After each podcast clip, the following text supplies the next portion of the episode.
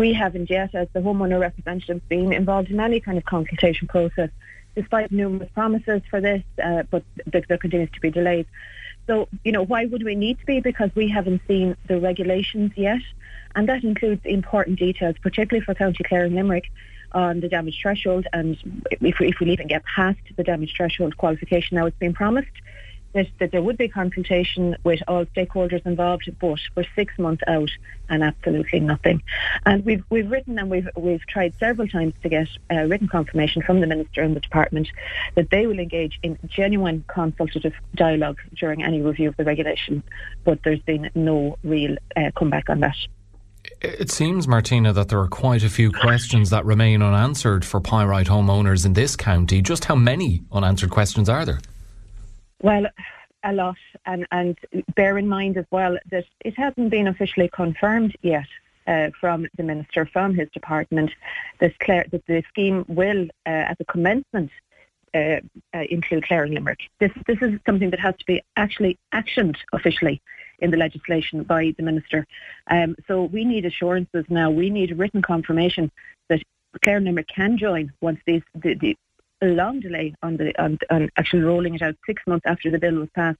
So once it is officially passed and the regulations are in place, that it's actually ready for us as well because it's not you know it's assumed we're there, but that has to be motioned and actioned by the minister himself.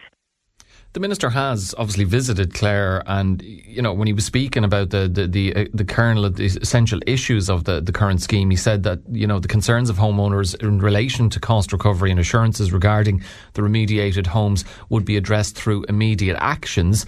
I'm assuming you all took him at his word, and it must be extremely disappointing that there has been no immediate action. Yeah, unfortunately, you know, uh, politicians are good at, at uh, putting out slogans but when it comes to do do their their actions actually match their words, and that's that's unfortunately now we've had too many broken promises and too many delays. We are six months out. Why are we six months out? This scheme was was supposed to be up and running. Uh, you know, all of the all of the regulations were supposed to be completely sorted by the end of last year, and we were we were promised quarter one. And that, that date is being pushed out and pushed out and pushed out. We have no actual date. Now, of course, there are issues around, obviously, the damage threshold. We need details to see, you know, do we qualify? And when you even think about that, Alan, if you have defective blocks in your house, they are defective product, full stop. You know, this notion of an abstract uh, cosmetic damage visual threshold, while the blocks are rotting away, they've lost compressive strength, they're full of sulfur materials and they're just crumbling away, that if it visually looks fine, the equivalent would be if you went into a doctor in the morning and, you, you know, you said, look, I look sick, I think I might have cancer. Could you have a visual inspection there? Just have a look at me uh, and see, where, do you think I've got tumours? You know, um, and then and then the doctor said, yeah, yeah, you know, I think I think you don't look sick enough. Come back in five or ten years and we'll have a look at you. We won't do any tests. So that's the exact equivalent of what this damage threshold is going to be. A visual inspection on the surface only, which is utter nonsense and not backed up by science. Now, also, they are forcing homeowners to rebuild on potentially unfit foundations. Now, if you saw there two nights ago, um, the primetime uh, piece, it's now being confirmed that it is in Wexford as well and Carlow. And they've got pyrrhotite in the foundations, exactly the same as Donegal. Now, from, from what we know, what's emerging in Wexford, that's a Pyrite County as well. It's not a Mica County. So we're a Pyrite County. So is, so is Limerick. So is uh, Mayo. So this idea of pyrrhotite foundations is, is, is, the notion up to this point that it was something specific to, to the geological um, location of Donegal or something in, in the blocks there. That's utter nonsense. If it's in Wexford, pyrrhotite foundations, there's good chance it's here as well. So they're going to put however many hundreds of thousands per house uh, to build on top of foundations that could actually, in four or five years, as it's happened already in Donegal, that the house will start crumbling again. I mean, that is an utter waste of, of money.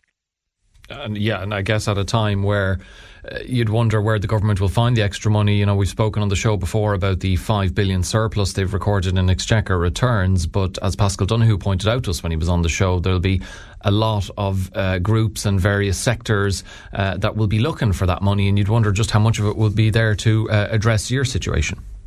It came out last month that the surplus is, is running at about 84 billion. It's the biggest surplus, biggest tax intake in the history of the state.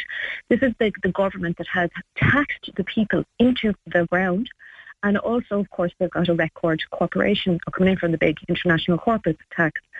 You're looking at our hospital situation as well. There are people dying on trolleys and they're sitting on a war chest of tens of billions in euros in this country.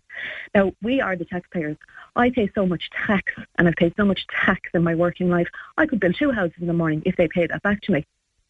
So it's utter nonsense. Now, we're, we're also looking at what's just happened with the second scheme that's rolled out. There's, they're talking about the, it was 2.7 billion for the defective concrete block grant scheme. It is now 2.5 billion for the defective apartment scheme.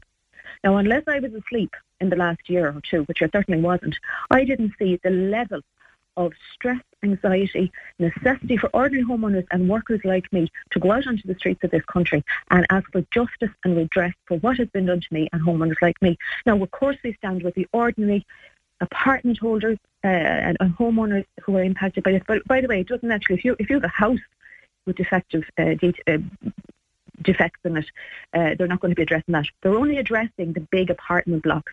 Now, who owns those big apartment blocks besides the small person, you know, the ordinary homeowner? You're looking at big vested financial interests, you know, pension funds, huge hedge funds, uh, stocks and bonds, and they have passed and they're going to pass that in to legislation. It's the same. It's the same two point something billion and rising of my my taxpayers' money that's been put into it, and there's been no 10 years necessity of leaving people rotting, the ordinary people like me rotting in those those uh, situations. But that's what they're doing to us. There is massive, massive discrimination going on here against the ordinary taxpayer. I am an ordinary taxpayer. The tens of thousands of people that are impacted by defective building materials, defective uh, structural issues, defective materials that are put into this market, unregulated by the government, and they have the gall and the audacity to come back and try to malign us and say it's our problem. No, they did this to us. You were all given assurances, Martina, that the this new scheme would be running by the first quarter of this year. We've now moved into the latter half of January. Do you have any hope, or do you envisage the scheme being operational, being up and running by uh, the, the quarter one of 2023? Well, it's not looking good. We're six months out. Why are we six months out? You know, I mean, I mean that that in itself is ridiculous. It's inefficiency, and from everything that we have. Uh, we met with our council here, uh, Clare Pyrite Action Group representatives met with our council on the 7th of December. And we could tell from that meeting that they did not have the basic the basic answers from the department to questions um, on the uh, rolling out and also the administration, like very basic project management questions. There's no long-term planning in this. You're talking about so far the, the biggest grant in the history of the state, and they haven't put proper project management um, and timelines and deliverables. One of the questions I asked was what is their benchmark for the number of homes that are going to enter the scheme, be remediated and fixed? What's the timeline for that on an annual basis for a scheme? Now, bear in mind that, that, that it was extended over 500 million specifically to get it up and running as well in County Clare and Limerick. They had no answers and they had no answers because the department hadn't provided those answers. And you, you like we are ordinary homeowners. I work, I'm a full-time worker, I'm a taxpayer. I have to go in and ask the questions and then it has to go up through the system. Why is that happening? It's, it's a designed and deliberate uh, inefficiency to ensure that this is going to be as slow as possible, that they're going to be as inefficient as possible, they're going to be as uninformed as possible, um, so that it will prevent people actually getting redress. And bear in mind, it is not 100% redress. We saw yesterday the, the fully funded redress scheme for apartment defects approved by the Cabinet. What's your, your feeling on that? I mean, the statement from the defective concrete homeowner representative says that those trying to secure remediation for pyrite and mica are being discriminated against. It also mentions concern that you're being deprioritised, which I guess, given the various other issues, shall we call them that, both the Department of Housing and the government indeed are having to deal with, that there's a real concern that their attention may be uh, deflected or directed elsewhere and away from your situation and your problem. Well, exactly. That that is the second scheme. So that scheme is estimated at 2.5 billion now. Our scheme for the defective concrete blocks is 2.7 billion. So it's the same on the, the coffers of the state, on the, the tax. You know, uh, when you're looking at it. Um, the issue we're, we're, we're really that's very pointed to us, Alan, is how quickly this is being processed you know. So if you look at the long, the longer I suppose, timeline of this, you have counties like Donegal and Mayo who have had to protest for 10 years already, uh, over a decade, and to be sit- sitting, rotting in increasingly dangerous homes. And you can imagine a decade of suffering. Now, we in Clare know exactly about two years of suffering and having to put everything we have, our whole lives, into just trying to get help and redress and inclusion and acknowledgement. And then suddenly, suddenly this is happening.